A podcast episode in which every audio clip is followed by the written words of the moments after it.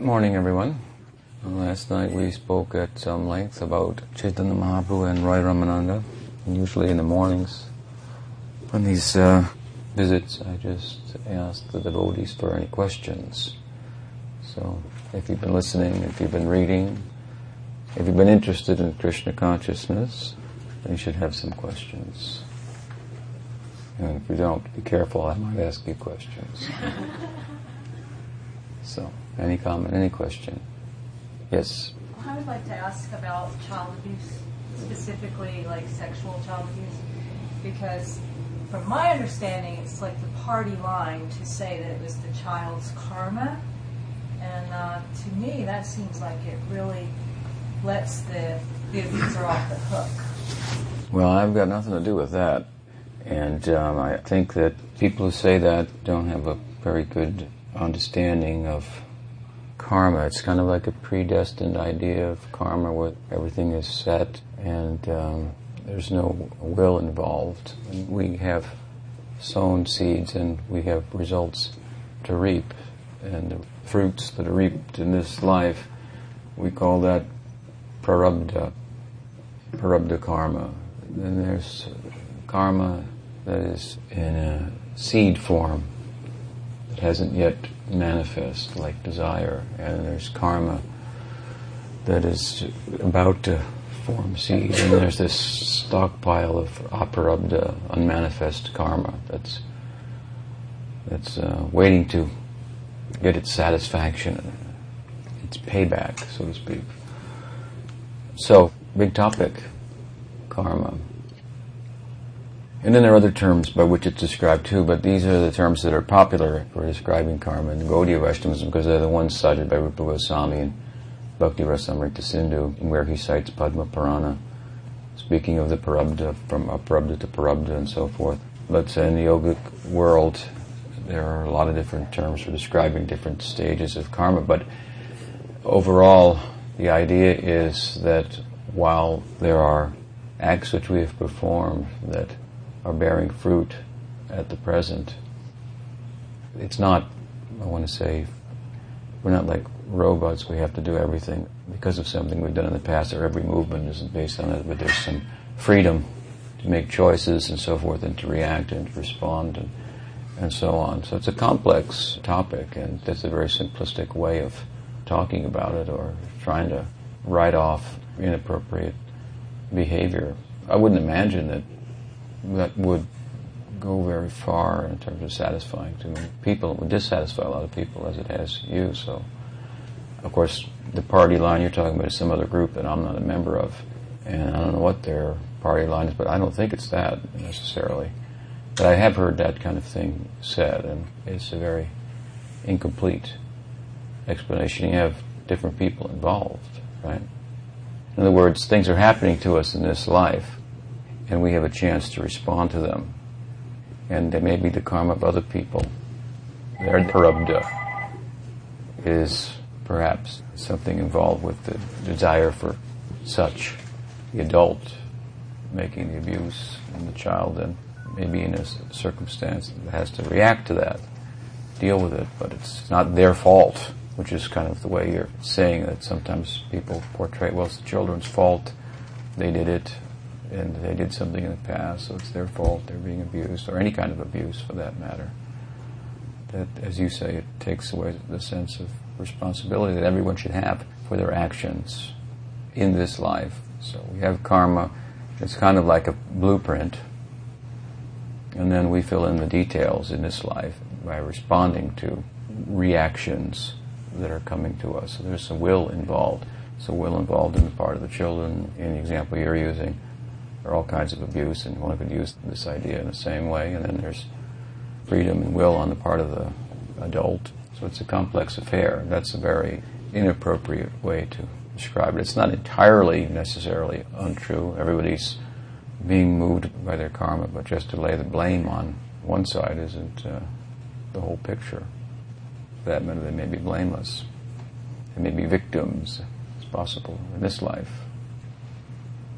Of course, the good news about karma, our karma predicament in bhakti school, is that it has the power to eradicate karma, even the prarabdha karma, the manifest karma.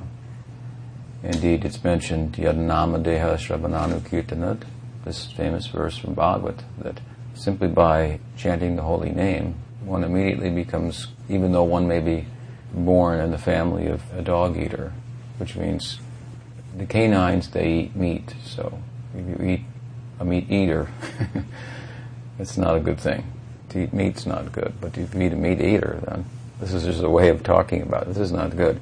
So such a person who has that kind of prarabdha, that if they chant the holy name, they immediately become qualified to perform Vedic rituals, soma yagya and such, which means that they wouldn't be qualified by their prarabdha and by their actions and so forth, because this is the activity, the duty of the Brahman, but they become qualified, which means their prarabdhas says immediately. Now, it doesn't mean that all of your prarabdha is immediately destroyed, but Nam, Krishna Nam in particular, has the power to arrest the prarabdha immediately to that extent and to retire it entirely in due course.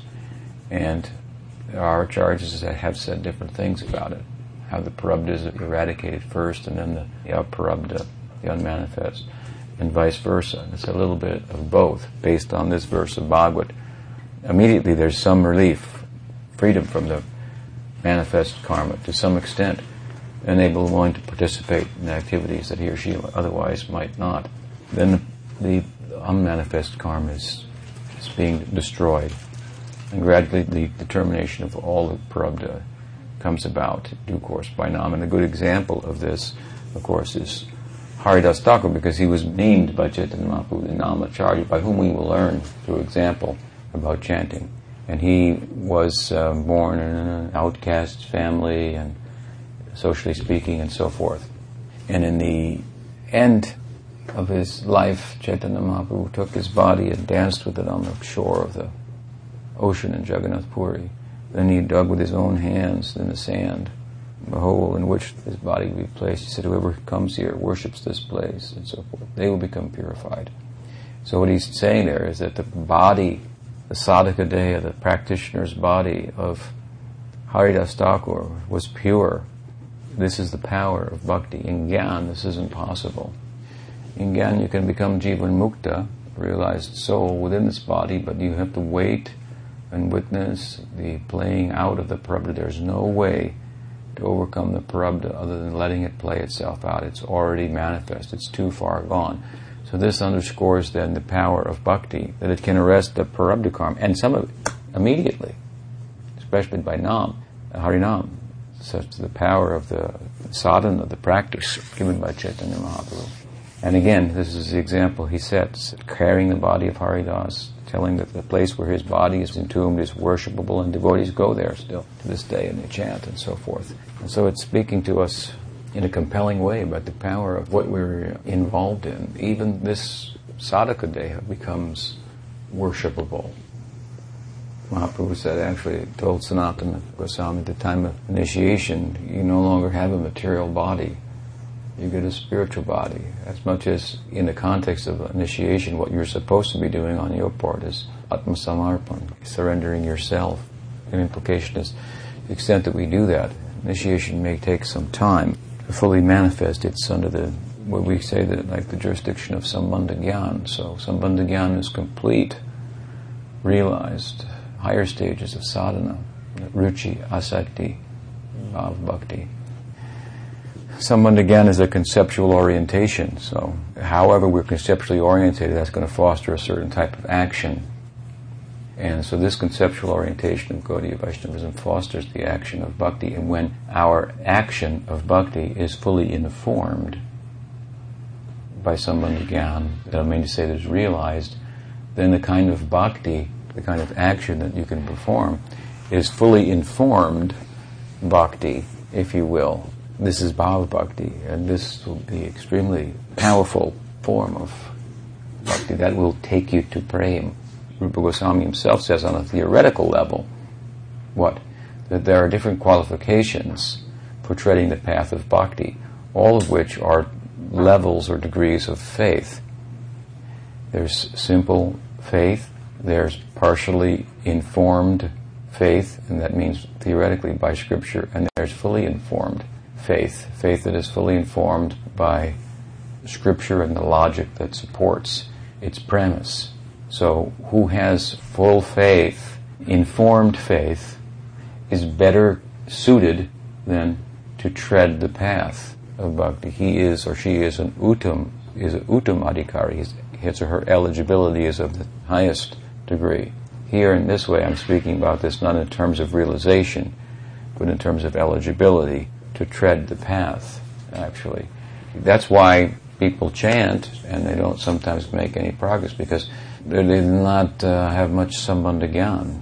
That's why Prabhupada, for example, was in his mission and his time was showering us with so much uh, transcendental literature. We were getting a big book, 400 pages every month, a lot of sambandha gyan that was then fueling the practice and uh, informing the action, of the abhidheya, the, uh, the means, one's bhakti. We need to be in a constant stream, so to speak, of that. This is the value of good association, and in a progressive way, taking us more and more, so that we understand what we're doing.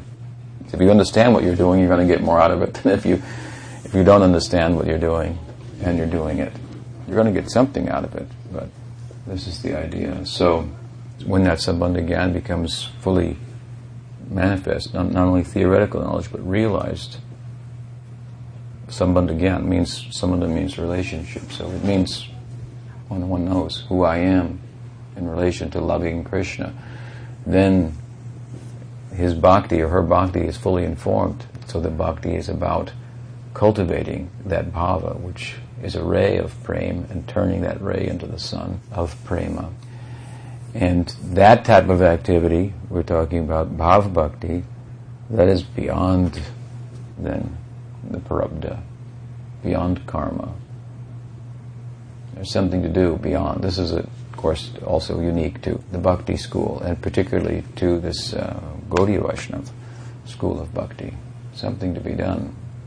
Whereas uh, in Gyan and Anartha Nivritti, then there, that's about it.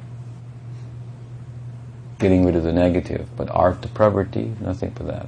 What is attainable? What artha, what actually has value? Having given up the false values, nadanam najanam nasundarim kavitam va. Mahaprabhu is taking up positive values. Mama janmani janmanishwari bhavatad bhakti rahai takito nanda tanuja kinkaram patitamam vishame bhavam buddha and so on. At any rate, relative to the topic about karma, this bhakti, it's a small thing on the part of bhakti. It's like a, a side effect of bhakti that it relieves one, even of one's prarabdha in this life. So if we study it like this, this is of course based on scripture, and we think, oh, uh, we can understand, we can be more fortified in our adherence to our conviction, our pursuance of the path that has such value. But when we hear things like, oh, well, that's their karma, they're bad people, and whoever did something, abused another person, is off the hook, kind of. That's not uh, inspiring, right, to pursue the path. We should talk about karma in this way more, that will be useful. The intricacies of karma, who did what, when, where, and why, and this hard to sort out practically this is impossible. Everybody has some responsibility for their situation. Everyone's making choices at every moment. So we don't want to fully exonerate anyone in any circumstance. Everyone's, we're all here. We're all takers. So the environment is taking back from us. That's material existence. It's not a pretty place. There's abusers and the abused, and that's all there is. The abused are also abusers. That's a fact.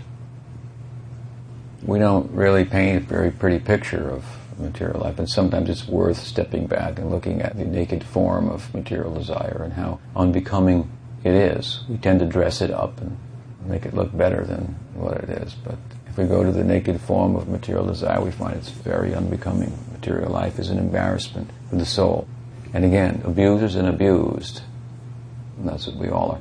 So it's important sometimes to stress that, to think like that, but to apply that inordinately in such a way as, you've described is a very um, incomplete and kind of shallow analysis of how the principle of karma works. Basically, karma works such that God's not even really involved. We're plugged into material nature, which is a Shakti of the Paramatma, and it reacts in a particular way. Press a certain button, you get a certain reaction.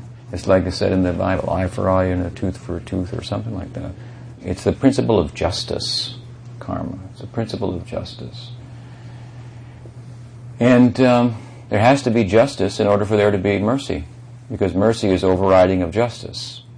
So, Bhagwan honors the principle of justice, but for the most part, he's not involved in that. He's involved in mercy.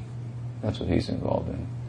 Coming within the realm of karma and intervening in such a way that the, and this is what Diksha is about too, the karmic bond that we have, which more or less brings us to a position where we have no life of our own. I've given an example before that if you, in a credit card, credit economy, if you max out your credit cards, and you may find yourself with a bunch of junk that doesn't work anymore that you're still paying for, and you have to work such that your whole paycheck is going to pay for things you've already spent on that you're not even getting any more pleasure out of, or you have to sell them for less than what you bought them for. And so you have no life of your own. You have no fun money. That's after all the life, right? Fun money, the um, disposable income, something like that. So no disposable income. You have no life. You're just working for paying the debts for a life that's already passed. Things you bought are already gone, and you're still arrested by that, arrested by the past in the present. So this is kind of the karmic situation. Life means life of the soul. Soul has no life in this type of karmic maxed out credit situation that we find ourselves in. So there's intervention, just like you might get intervention from the court and get the creditors to back up bankruptcy or something like that. And so they back up and you get a little room to breathe and you have a little bit of a life of your own and they're on hold or they're being paid down partially instead of taking your whole paycheck every month. And basically the, the court is intervening. So Diksha is like that. Krishna intervenes through Guru Parampara. And all the creditors back off because everyone's indebted to Krishna. Therefore, by surrendering to Krishna, you owe no debts to anyone, is the idea. That, uh, what is that verse? Famous verse. Nakinkaram Nayam Charajam. Uh, anyway, it mentions all the debts, like the debt to the forefathers, to the parents, to the gods, to the rishis, and so forth. And they're all paid who take shelter of Mukunda. So this is the means for taking shelter of Mukunda. Sakshat Brajendranandan. Guru comes before us in this way. So by taking shelter there, as I say, it's not that your karma is gone immediately, but some is removed so you have some life. The soul starts to come out. There's some scope for participating in what life is really about. Life of the soul. Bhakti. And then by the force of that bhakti, then gradually this karmic debt is absolved. What it is and the details of that and so forth, it's, it's anadi. this is the only word it's given. It's anadi. Anadi means the debt has no beginning. So how big is it? You have a debt that has no beginning, I mean, just forever. It's like this. It can't get any. It can't get any bigger. The point being is there's no relief. This is an emphasis also given the scripture to make clear to us there is no hope. There is absolutely no hope to get out of this karmic implication on our own strength. We have no strength. what are we? We're relying on mind intellect, senses, all of which are a product of our karma. It's just like quicksand. The more you move, the more you go down. You need a Tarzan swinging on a rope, and he says, "Don't move. I'll pull you up like that." This is bhakti. Only movement is to hold on to the rope, and when you hold on to the rope, and Tarzan pulls you up, what do you think when you get out of the quicksand? You don't think, "Boy, I sure held on to that rope good, didn't I?" no, you think you saved me. You pulled me up. By your grace, this all happened. This is the experience of progress. The experience of progress isn't that I really made a great effort. The experience of progress is I got some mercy. My mind stopped. Name showed mercy to me. in the kirtan. I was able to come out a little bit. They call it fired up or ecstatic or something. Then it goes back. Gradually it goes away forever. It's suspended forever. It falls in love with Krishna. Anyway, the point being the intricacies of karma are difficult to sort out all the details of that because again, it's anadi. It's from time without beginning. It's unlimited stockpile of karma. And it means you're going to be here for a long time, long time. And here Mahaprabhu's movement is coming from the other side, and in such an extraordinary way, Goloker Premodhan Harinam Sankirtan, from Goloka, highest place, giving the wealth, the treasure of Prem through Nam, Harinam, meeting with Anadi Karma. It's a big uh, installment from the other side, from the world beyond karma. It has the power to free us from unlimited stockpile of karma. We don't need to sort all that out, and neither is it possible. That's, you know, what's the guy's name? Chitragupta or something, writing it all down. They, they depict him like this. Yamaraj's assistant, writing it down. Now he's probably got a computer by this time. like, big hard disk, and he's saving all the information. the idea is that we blink, we think, we we move, we breathe, and so forth. And for all of this, we're dependent. We can't even breathe on our own. We're dependent for air to breathe, right? The whole feeling of material life is that we're independent. The reality is you couldn't be more incarcerated. you couldn't be more locked up and confined in terms of what you are. The soul is locked up, asleep, buried, underground practically. So to come out from there, big task. How will you do it? This is Mahaprabhu's advice. Just give up. Just throw your arms up like this. Hare Krishna. Depend on Krishna's coming down. That is his mercy, so take advantage of that. To sort all that out is, is not possible. It's nature's kind of recording it. In other words, there's somebody in control. There's something. Air is not free. You can't see just because you have eyes you require sun, right?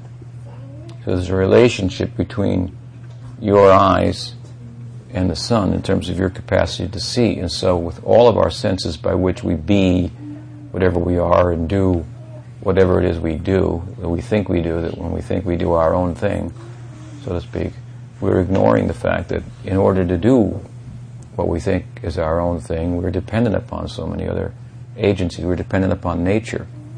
So to have some regard for nature, and the rishis would see that nature is the force of this consciousness, and they personified that force in their vision. So they're devas and devatas, gods and goddesses, and so forth. This is how they would describe the world. It's a poetic description of nature. And you wonder, is it real? Well, are there really demigods? Are there people up there in the clouds? The idea is that you have to consider when we look at it another way, like if we take, for example, modern scientific way of looking at life, doesn't find any demigods. But what is the motivation?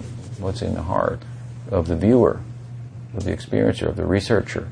Maybe it's some, you know, at best, some desire to find objective truth and so forth. But for what? Just for its own sake?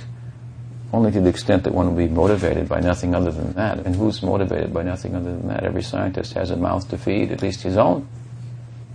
And what to speak of other desires, naturally the force of this bodily karmic predicament. So, how unbiased can a person be? And the rishis looking at it in another way. He's looking at it without any view to exploit it, is the point. So it's going to show a different face. If you come at me to exploit me, for your purpose, well, I'm going to react to you in a certain way. If you come at me with no desire to take anything from me, just to give, just to love, just to acknowledge me and so forth, then I'm going to respond in another way. I'm going to show you something else about myself. So it's fair game to consider, know, all this with what motive people are researching the world. And if they come up with different visions, then understandably, so they would see like this. And of course, then they would try to describe it to those who were looking at the world in another way. In other words, when you get all the way up to Krishna, Radha and Krishna and so forth, and their vision, it's like trying to teach music to deaf people. That's what the Goswamis are trying to do. You know, we're deaf, but they're trying to teach us music. They're pretty good teachers. they're, they're, successful you know, to, to some extent, and of course we have to be willing, and ultimately they can be successful, but that's the task. So their view, they see like this gods, goddesses, and they're taking note of how we blink and how we think and uh, what we touch and how we feel and, and so forth. And that's all this kind of the system, if you will, of, of material nature. I said God's not involved, and for the most part that's the case, but they're gods and goddesses. And nature is a manifestation of the divine. And so, indirectly, God's involved. Krishna's not like keeping score on a cloud or something like that. He has no time for that. You know, he has his own problems. He suffered from child abuse. Mother Yasoda put him down during the Damodar Leela and uh, instead tended to the milk on the stove. He felt abused by that. You know, you can forgive him for all of the things that he does, the misbehavior and so forth. So there's a background to that. He became angry at Indra. He tried to sort it out. You caused my mother to abuse me. Because that happened during the Govardhan Leela. They were worshipping Govardhan Hill every year. And so no one was home. None of the nursemaids, just Mother Yashoda. And then she's suckling uh, Yashoda Nandan Krishna, her bliss. And she had no milk maidservant to pass him to or to ask to tend to the milk. So she had put him down and go to the milk, which was boiling over on the stove. Special milk that had come from special grasses and special cows because he had been wandering out, the rumor was, and going into the neighborhood. And the ladies would say he'd come into our house and steal milk and butter. And so Mother Yasoda complained, You're the king of the cow herd, she complained to Nanda Maharaj. But you cannot even produce milk that's sweet enough to keep our son at home. He's going to other homes. what kind of king are you? All right, all right, all right. And he said, so what did he do? He grew some special grass and brought in the best of the cows, grazing on special grass. Get, and that was the milk that she was boiling on the stove. And so she didn't want to let it overflow. It's tadiya. It's actually what's dear to Krishna. She went, chose to serve that which was dear to Krishna over serving Krishna. Not an error on her part. Anyway, Krishna was affected by that. It affected his whole life. Imagine mother chasing you and tying you up. And when the neighbors were looking over and then everyone came and so forth, and the Arjun trees fell and Mother Yashoda was thinking, oh my God, I did all of this. Of course, the, really the motive behind, she started to chastise him, and then he started to run, and she was so charmed by him that, that she became persistent in trying to capture him, not to chastise him, but for fear that he'd run away. And she wouldn't have his company anymore. So she wanted to tie him, keep him at home out of affection. Krishna, of course, agreed to be tied up. But when everybody came, the trees had fallen. It's, they kind of looked at what kind of mother is this? What kind of mother is this? She tied him up like this, and so and the trees fell. They could have fallen on him. Where was she? This is uh, bringing the you know Madan Gopal, social worker. So this, this could be you know neglect something like, like that. So it was a big event. And Nanda Maharaj came, and then uh, he said, you, you, you, go to your mother. No, I don't want to go to her. No. Mother Yasoda in her room crying and crying. He wouldn't even talk to Rohini. Nanda Maharaj had to go out, milk the cows himself, put a little sugar in the milk, warm it up, give it to Krishna and Balaram. He wasn't going to drink from her anymore. She tied me up. It's a traumatic event, right? In the life of a, just a child. Then Rohini finally convinced him and he went, of course, and they made up, but still. He showed he wasn't over it. Later on, he got a little older and that Indra Yagya was still going on, which is connected with the Govardhan Leela. So he questioned his father, what's this thing about anyway? And I remember I, you know, I was younger and all this was going on and this happened to me and so it's Indra's fault, he thought. So he became upset with Indra. This way, it's affected his whole life, and he acted in some strange ways that people have a hard time understanding. A little rebellious and so forth. parents were a little shy. Mother was a little shy to chastise him and to correct him, given that event. So he became a little bit, well, you know, misbehaved. This is our Krishna. So, anyway, we should behave ourselves and try to follow Krishna's devotees. This is the solution to all of our karmic problems and it's vast. It's oceanic, the karmic predicament. And of course, Prabhupada tried to create a situation to give us the opportunity for that.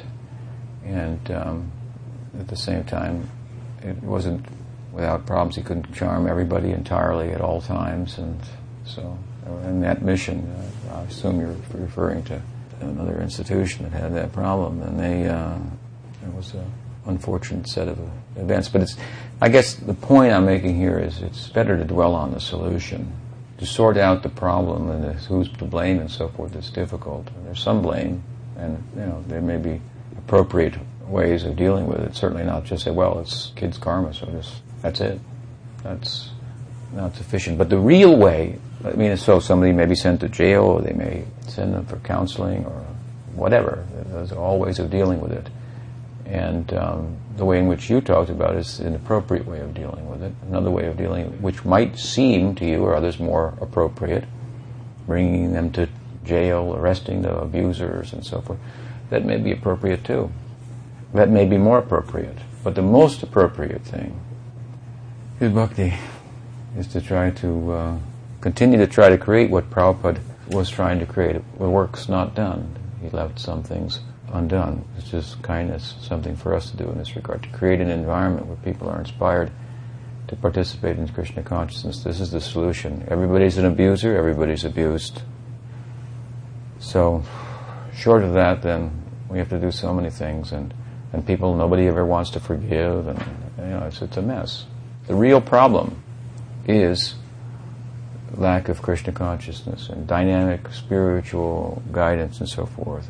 And then the thing just perpetuates. People can't forgive. People can't get over. People don't repent for what they did. The bad guys and ladies. And I know a little bit about this. I was never involved in any of that. You know, I was always selling books. and um, I heard about it all afterwards. My only service was hearing and chanting the whole time I was in ISKCON as much as distributing the book was chanting in a dynamic way, that's all I did. I chanted, and then when I wasn't selling the book, I was reading the book, either to myself or with others, and sharing my own thoughts and hearing their realizations. That was my whole life. And I have to say that that's the kind of life that Prabhupada wanted us all involved in, hearing and chanting. And he wanted his whole mission to be governed by two principles, which were love and trust. But, you know, there was a breakdown at certain levels and so forth, and that's also understandable and so. But anyway, the real solution is spiritual guidance, spiritual inspiration to take up that means by which we can become free from being abusers ourselves. And readily it is at hand, this uh, Nam Sankirtan. If we take that up under good guidance, then we should make progress every day. And if you're getting good Sambandha Gyan, like Prabhupada was trying to arrange a book every day, every, every month, 400 pages, a lot to read, think about. About four-armed people and ten-headed people, and it's like you kind of get taken out out of your sensual uh, perspective. We want to pursue a life based on what our senses say is available, and the book says there's, there's all these things available that are beyond your senses. So why not go beyond there? Who would read them, study them, would not have much time for getting distracted. And so this is the kind of environment he wanted to create, and he did to some extent, but we need more, like more books, more good spiritual guidance, hearing and chanting, inspiration, and you know, there's no time for thinking about these things, right? If you have too much time on your hands, then a little theory of devotional service, that's not going to do you much good. To be busy scrubbing them and mopping them and hearing and chanting them. yes. And to ask, you mentioned forgiveness. Yeah, it's a big one.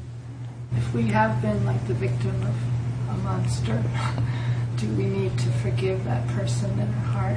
I was talking to a god sister recently, and she was like, "You don't need to forgive him. He was a monster. Krishna will take care of him." I was thinking that I need to, I mean, on some level, I know I've forgiven them. I think, yeah, on some level, I think that the principle is something like that. I mentioned it before that um, this is what we teach in Gaudiya Vaishnavism that we should respect anybody who's uh, chants Hare Krishna, for example. But a lot of people, we wouldn't want to be near them and they chant Hare Krishna, right? So you have to create enough distance that you can have some respect. I mean, if it's too close, then you can't. You know, and you get a distance from somebody who's really a pain or whatever, and then then you start feeling better about them. And now they're back in town, and you go and see them. There, are, there, there it is again. Oh God, I got to back up. so we have to arrange our life in such a way as to keep those who are really good for us close to us. We have to arrange our life to get that kind of company. That's one thing. And the other side is we have to arrange our life to keep far enough away from people who are not good for us, who whatever, monsters or whatever from our perspective, and they may be objectively so. But still, they have some redeeming qualities, right? Ram was trying to build a staircase to heaven, or Ravan, right? I guess he must have. He wanted to go to heaven. know? Something like that. So, in that level, you can think about them if you have to, or if they come to mind in terms of some redeeming quality. If you've got enough distance and time, time, they say, heals all wounds, and add a little distance to that, something like that. I think you have to, uh, there are, you know, psychological issues, not entirely my field of expertise, but I think that the bigger picture is always helpful, and that's what philosophy is. It's a bigger picture, right? It's always been, for me, the solution to the problem. Look at the bigger picture. Like I said the other night, I was mentioning I fell in love at eight years old, and my mother showed me the bigger picture. It wasn't as big a picture as Prabhupada showed me, but it was a lot bigger than the one I had. And so then I was relieved. I said, oh, okay, well, that's how it works. All right, so don't do that again. so, therefore, as I say, if we have good company and we're always hearing about Krishna consciousness, then it's kind of like you feel good about everything and you have the power, you have the spiritual strength and wholeness to be forgiving on some level and so forth. Yeah. I just wanted to make a comment that Here's an expert in the field. that really forgiveness isn't for the other person, but it's Forgive yourself. for huh? yourself. Well, it's to do the forgiving work because it relieves you of having all that anger and resentment within your heart, which actually can be an obstacle to bhakti. So for that reason, it's it's really for yourself that you do the forgiving work. Yeah, you know a lot about that too. You're an expert in that. Did you have a question? Yeah.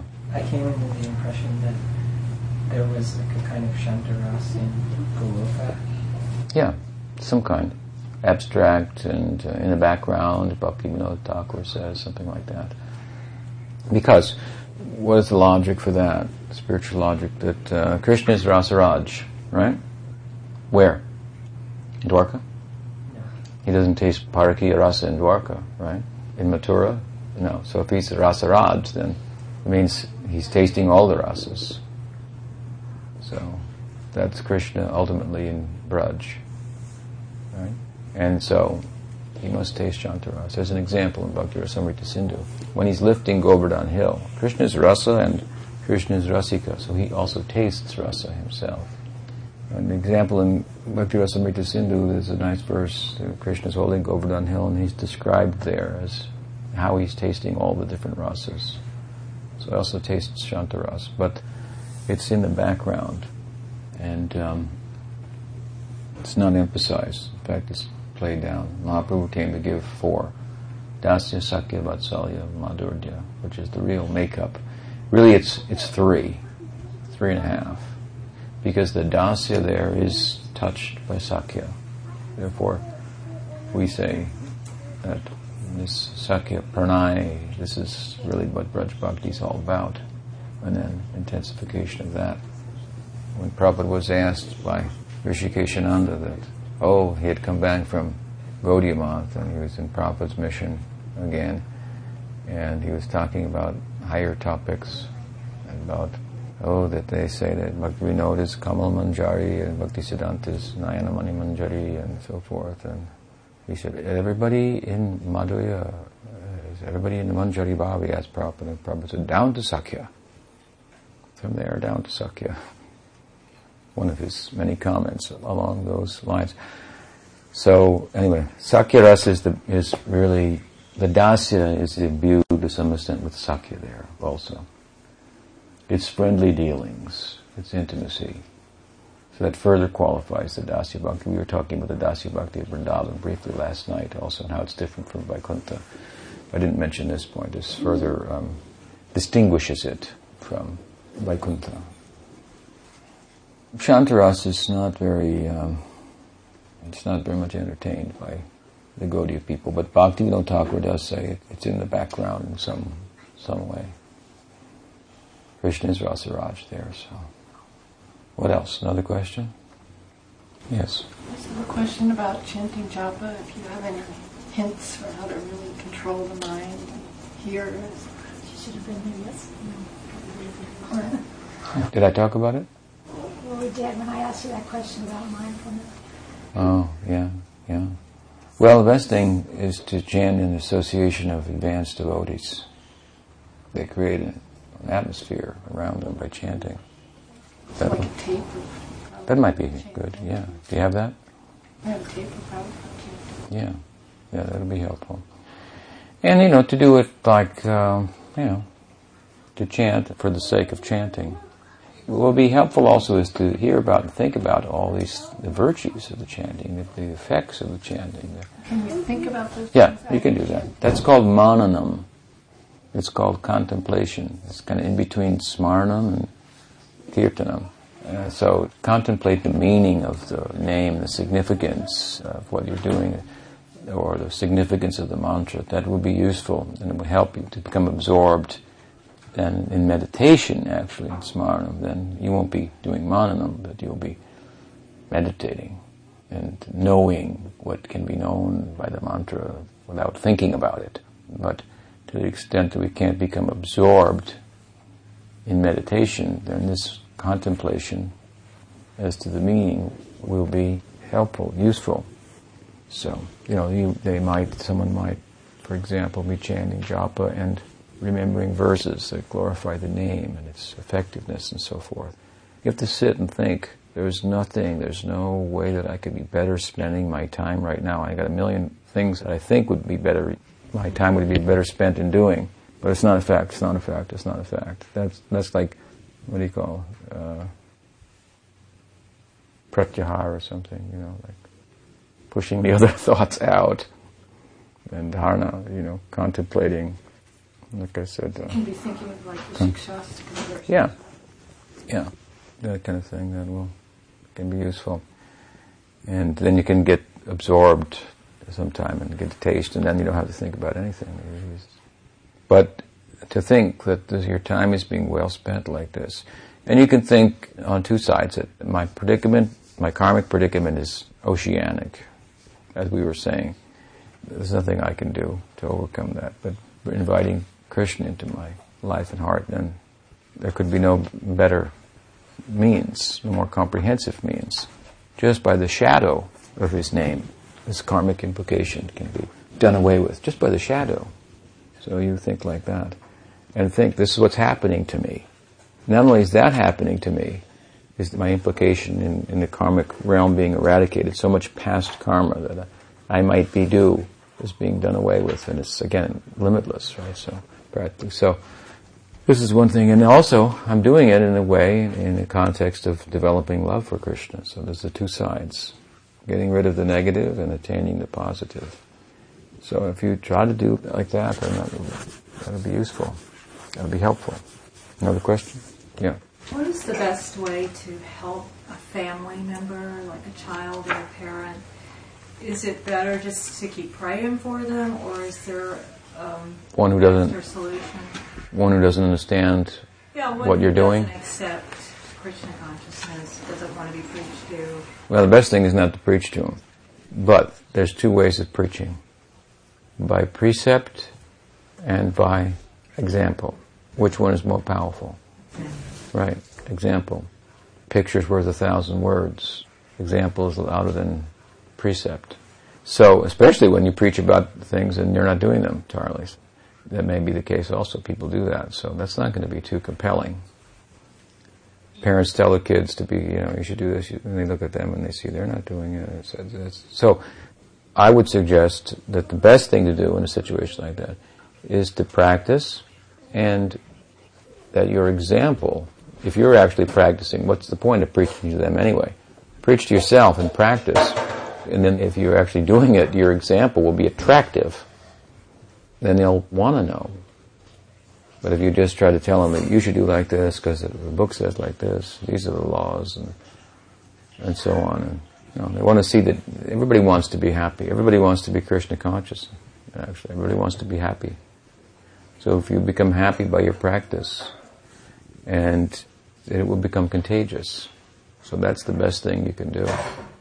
And of course, as you endear yourself to Krishna and Krishna's devotees, Guru and so forth, someone who really has some standing in Krishna consciousness, then naturally those who think dearly of you, Krishna's attention will go to them naturally.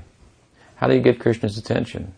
Well, what did Prabhupada used to say? Well, if you love me, then he would say, love my dog. So if you love the, the dog of Krishna, then Krishna's attention goes to you. Prabhupada used to say, and I'm the dog of Krishna, so this is my collar.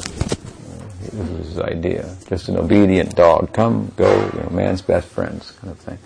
His point being that if someone dear to Krishna, if you become attached to that person, then Krishna's attention is going to go to you and to all the people who are attached to you. It's hard to get Krishna's attention directly. Does that help? Yeah, my dad died a year ago. Yeah. And um, I'm still praying for him. I have his picture by Lord Chaitanya's feet. Oh. So, does this still benefit him? Sure. Sure. How how is that? Because? I mean, my family all believes that he went to heaven, and he's already where he's going to be forever. But you don't believe that because no. you have a different well, worldview. Be in heaven, but I don't know if he's right. be there the rest of eternity. As much as one is a devotee and one has well wishing towards another, that person will be benefited. It's just common sense. Like I said, if you like me and I like you, then if somebody else doesn't like you, I don't like that person.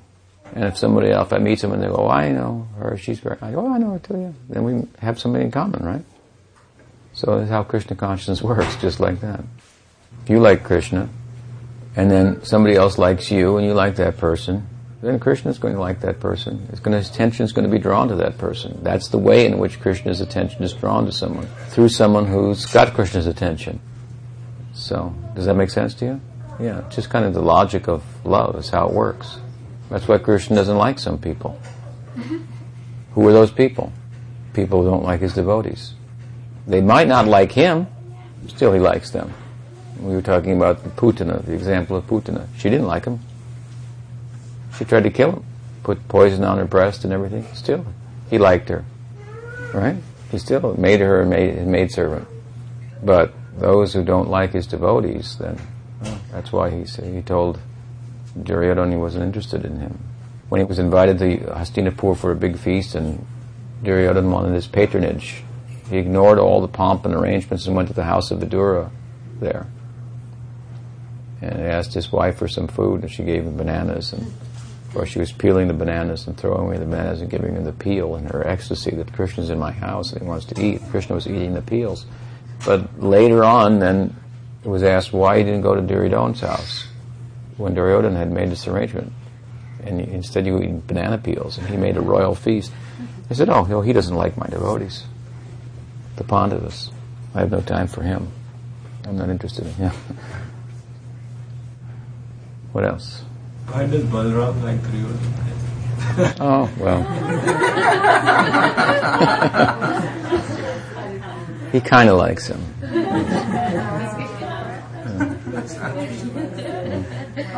But he didn't like him enough to fight alongside with him. he learned something from him or something, maybe. Uh, he didn't like him enough to fight alongside. He left. Yes. I was just reading in, um, book, a new book. That's also, excuse me, but that's also why we say that Whoever wanted love of God, Chaitanya Mahaprabhu gave it to him, whoever asked. Whoever refused it, Nityananda Prabhu gave it to him. So Ram is the extension of Krishna, Nityananda is the extension of Mahaprabhu. So even if Mahaprabhu doesn't like them, Nityananda Prabhu goes after them because he likes Mahaprabhu so much. So Ram likes Krishna so much that he wants everyone to like Krishna. Something like that. Yeah.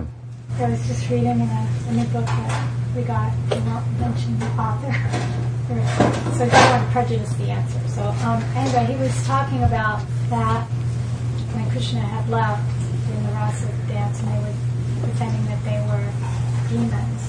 So that Yogamaya had created gopis. They were gopis to play the part of demons, but they were like a temporary form that were manifest just for that pastime, and then she withdrew them. Have you ever heard that? Uh, no, I haven't heard that.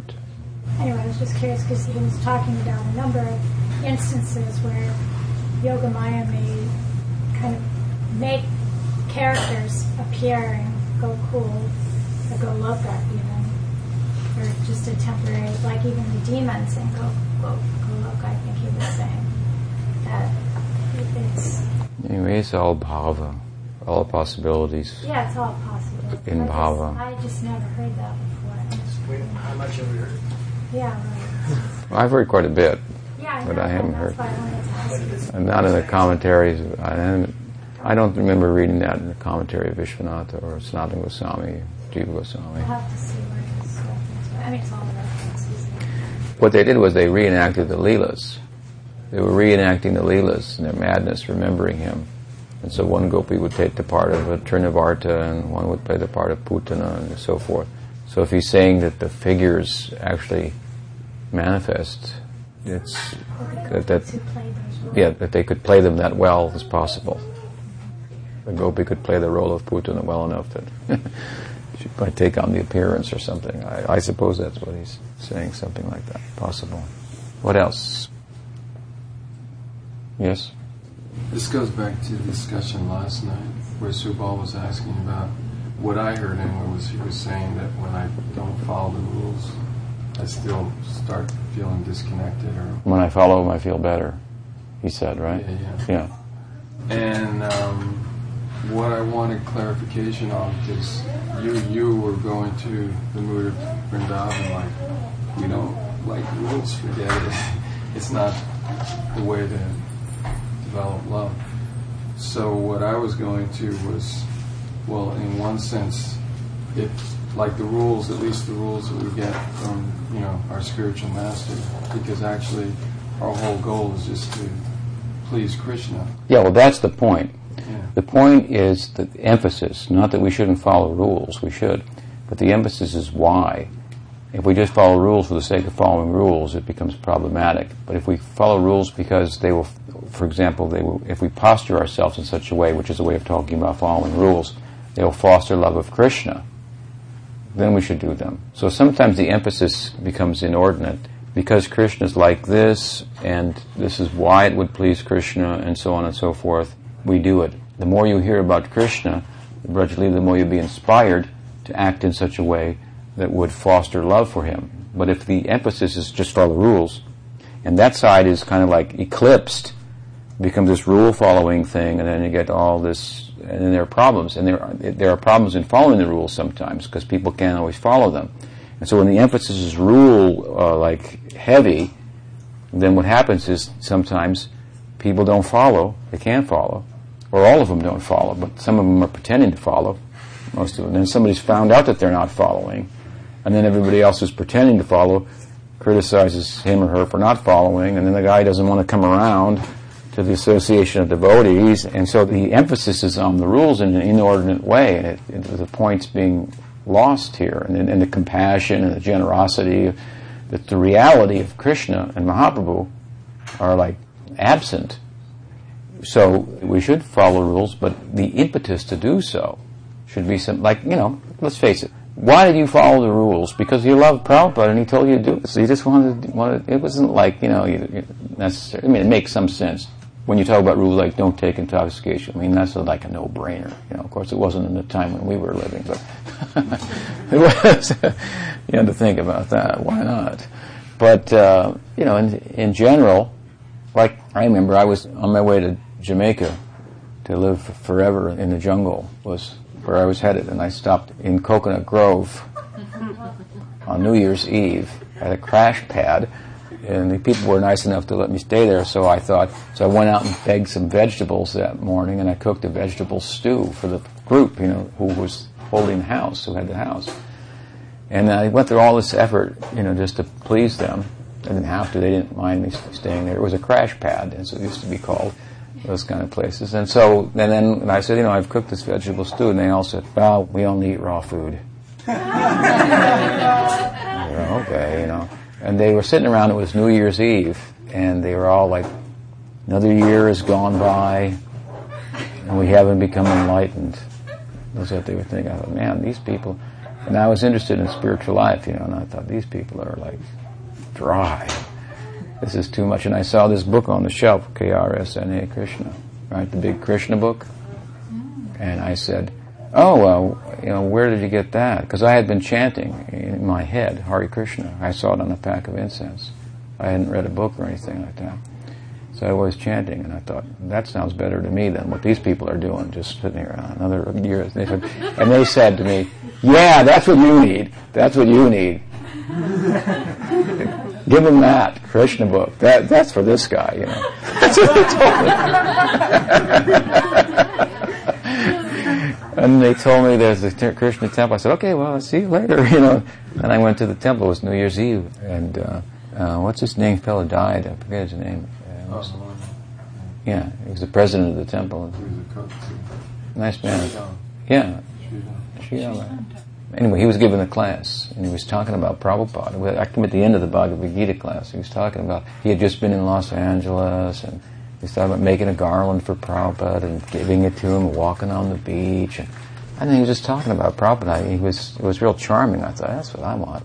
That kind of thing. And so then he said, end of the class, and so anyway, you know, if you just bow down your head and pray to Krishna, please come into my life, you know. And he will, you know, so that's what I'm doing. and then, um, anyway, that was, uh, was in Coconut Grove. What was the point we were making? Uh.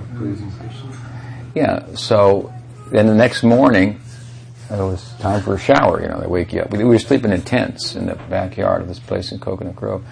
So they came and woke everybody up, and um, there was another devotee, what's his name? His wife's name is Manjari. Navayovan. Navayovan is there, and he says to me, well, we take a cold shower. I said, oh, okay. How come? He says, well, what Prabhupada said. you know, and I had long hair, and, and he said, that's why we shave our head too. As Prabhupada said you know, but I was inspired. I thought, well, these people really love this guy, Prabhupada. This is cool. You know? it's good enough for me. I took a cold shower, and I was, you know, all for it. And there was these posters around the time of that guy, um, I am Ram, I am Krishna, Meher Baba, you know, with long hair and the beard. I am Ram, I am Krishna. I didn't like him. But I liked Prabhupada, you know, and the shaved head idea. And I just thought, these people are serious, you know, I'm going to shave their head. That was a, you know, a real statement at the time. So anyway, the point being was that I was ready to follow the rules because Prabhupada said to do it, you know, and Prabhupada was charming and compelling, and that was was enough. I didn't need a lot of logic and reasoning. So similarly, you know, Krishna is charming, wonderful, and you do it like this, pleases Krishna, so we do it. So that emphasis has to be there. When that emphasis is taken out, that's the heart of the whole thing. And it's just, you follow the rules, and then sometimes people can't follow them, a lot of times, and then it becomes, you know, they're afraid to talk about it because then they may be ostracized, and, and they can't, they, it, it, becomes a problem. It gets out of balance. I don't mean to say that we shouldn't follow the rules, but if our emphasis and focus is on how charming Krishna is, how kind he is, how merciful he is, that even if you can't follow the rules, he doesn't kick you out. He doesn't say, don't come to the temple. He's bad. He doesn't say that. In the Bhagavatam, he says, sometimes my devotees can't follow the rules, he says. They have material desires, and they get in the way. But because they're sincere, they, they feel some remorse and they carry on, and that remorse corrects them. Now you tell it to the local guy, you know, I'm remorseful, I'm redeemed. No, you know, you've got a black mark on you. It's kind of like when I was a kid, we were Catholics, and they used to tell us about mortal and venial sins, and I used to visualize it like the mortal sins, like the, the soul become a venial sin, it kind of gets tinted. You know, I had this picture. This there's this bright thing here around the heart region that's the soul, and it gets tinted. You know, like gets dimmed a little bit by a venial sin, but a, but a, a mortal sin is like a black hole on the sun of your soul. It's like sticks out forever. You know, I don't want one of those. I'll be a marked, you know, soul and, and never get into heaven. so the emphasis sometimes gets like that, and, and, and it, it, causes people to be a little neurotic, and they feel they can't be in the association of devotees because they don't, they can't follow. So the emphasis, why to follow, is to present how charming Krishna is, how compassionate Krishna is, how generous he is. Then you feel embarrassed.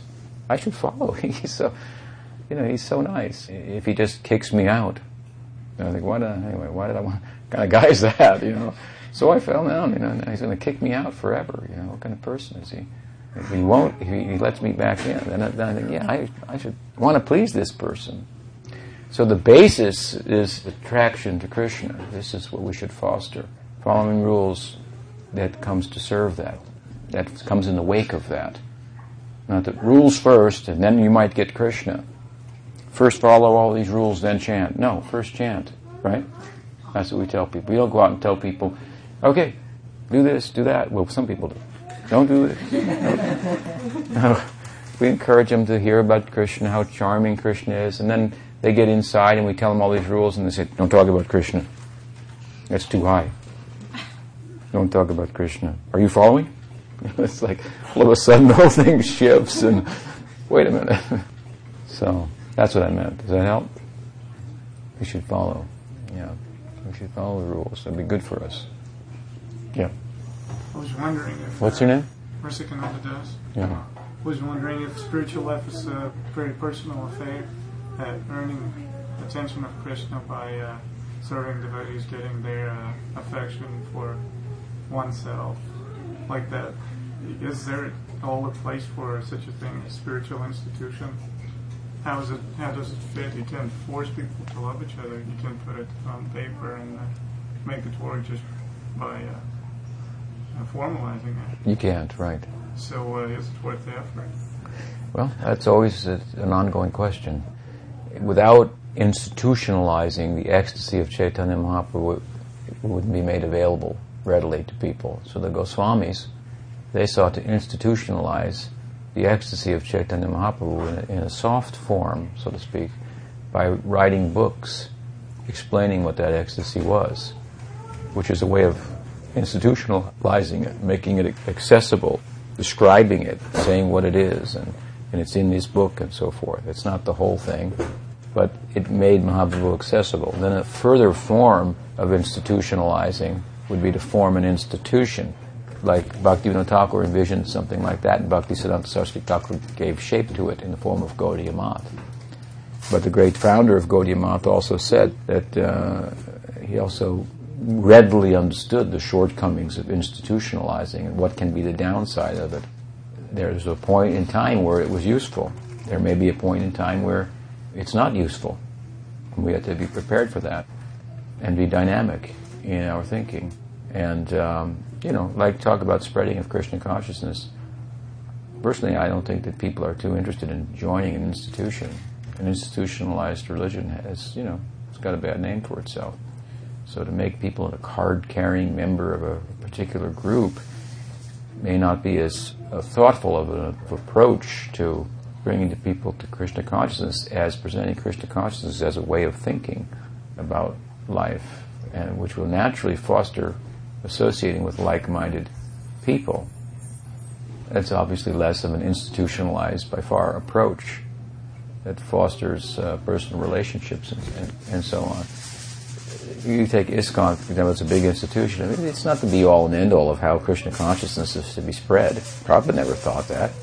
Chitananda Maharaj wrote me a letter once. We used to publish a magazine years ago when I left ISKCON called Clarion Call. And um, Chitananda Maharaj wrote me a letter once in the very big early days of that, and he said, "Good magazine, like it. It's Krishna conscious with a little bit of." I forget what he said. With a little bit of salt or something like that. You know, it's like a little bit of spice, a little bit of chili to it. I like that. He said, and then he told me he wrote there. He said that I was there when Prabhupada signed the corporate papers that were the official formation of the corporation ISKCON. And at the time, this was in New York, he said, so now we are forming this institution, but if it should get in the way of spreading Krishna consciousness, then we will leave it and go and form another one or do something else. So he wrote that to me because he knew I was outside of ISKCON and, so on. He was being sympathetic, but sharing an antidote with me. So that's the spirit of it. And the Prabhupada wanted to spread Krishna consciousness. How? By hook or by crook. That's what he told me. Sell the book.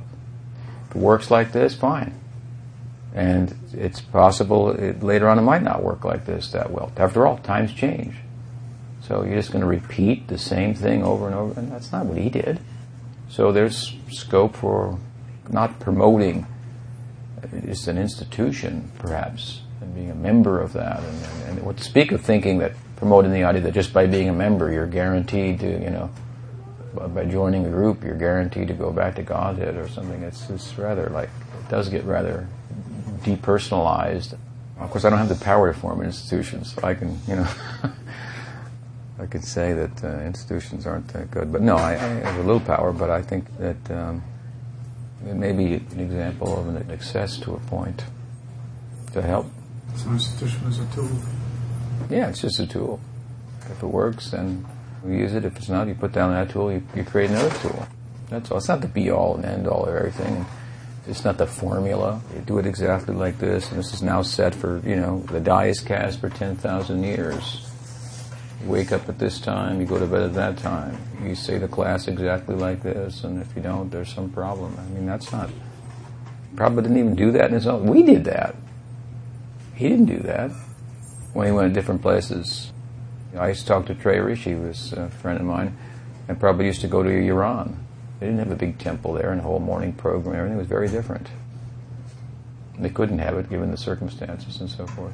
They had a very different kind of program. And when Prabhupada would go there, would be he didn't, you know, go on the morning walk and come back and there's the artik and uh, these things are all relative. They may work to a point. They may be counterproductive. Better to mix things up. Be honest with you, the dynamism of Prabhupada's mission was that he had us ready to stand up, sit down, turn left, turn right at any moment. If Prabhupada said, okay, you sold enough books, now burn all the books, we would have burned all the books without even asking why. That's the kind of position we should be in. So flexible, my point being, right? The student should be flexible. The guru should create an environment in which makes the student flexible. Then he'll be fixed in bhakti. When it becomes inflexible, what does he understand about Krishna consciousness? Krishna is dancing. He's not standing still. He's dancing. You have to be flexible. right?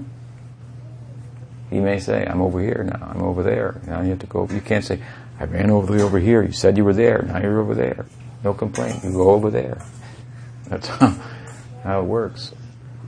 Rules are also, you know, when we talk about institution, and they're rules of the institution. They may have something to do with the Krishna consciousness, they may not.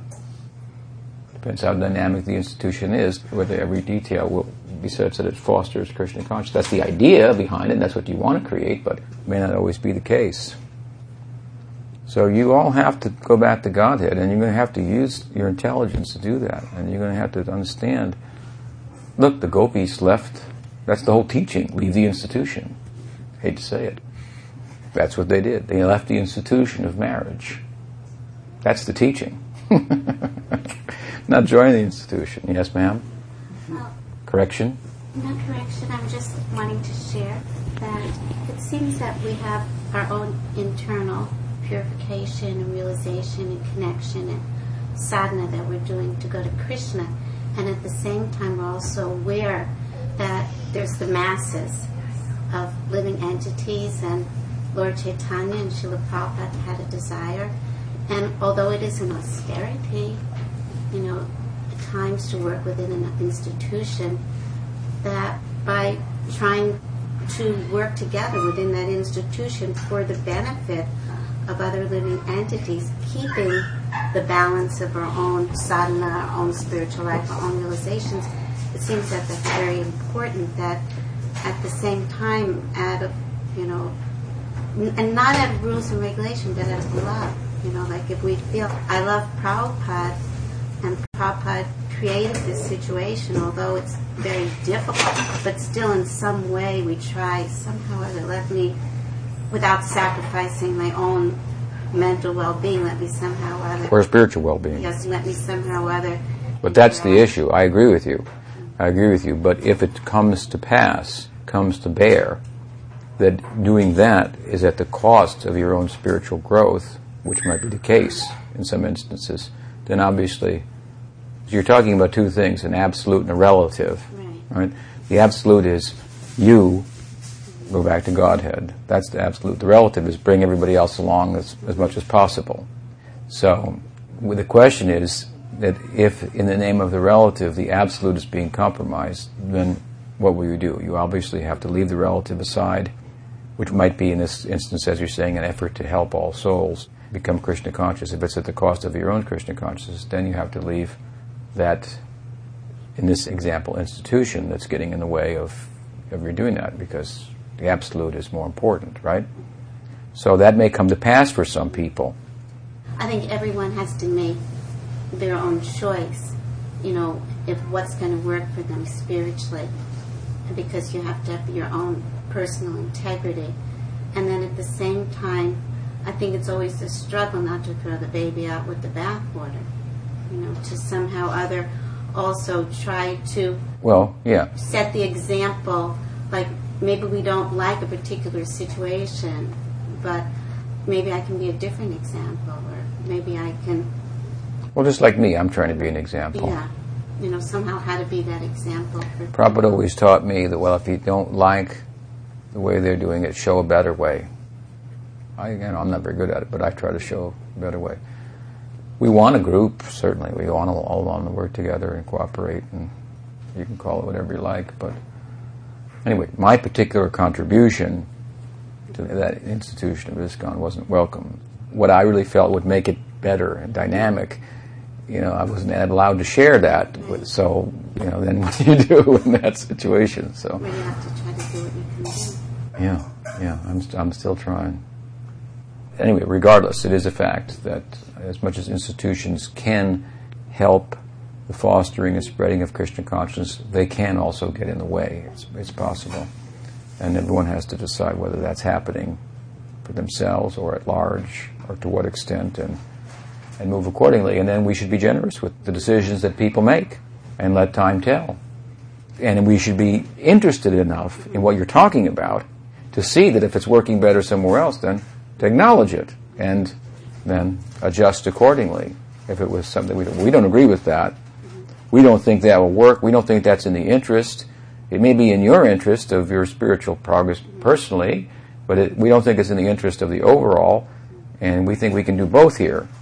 But if it comes to pass that we find someone sets a better example and surprises us, then we have to be open enough and willing enough and humble enough and interested enough in making it work that we're ready to change our, you know, but wow, okay.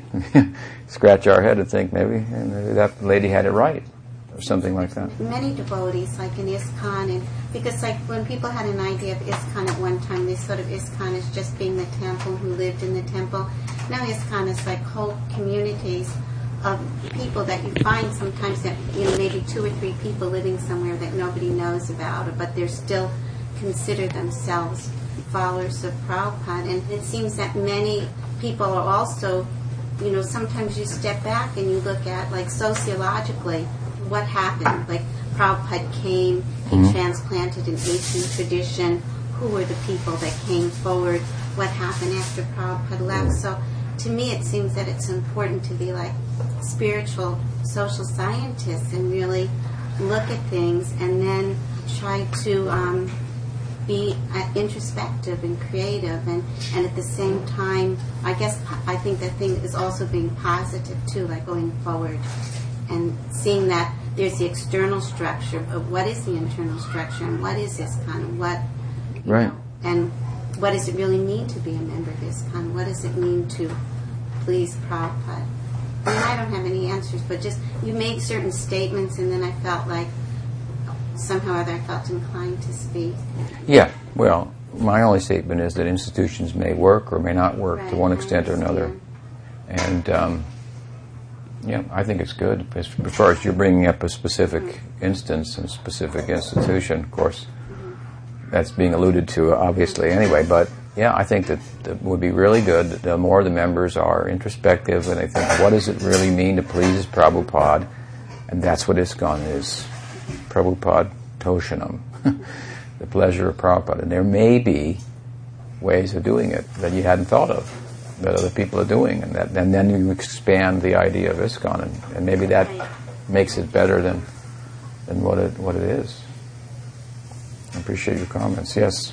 I was saying for a while, this is what this kind of looks like too. You know, I mean, wherever I am and the people that I'm with and Yeah.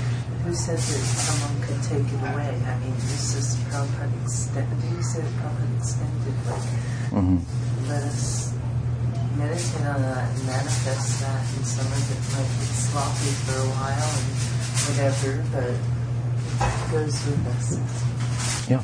Good people like you should speak up. So we should stop there. Thank you very much, all of you, for your questions and and time. Srila Prabhupada ki jai.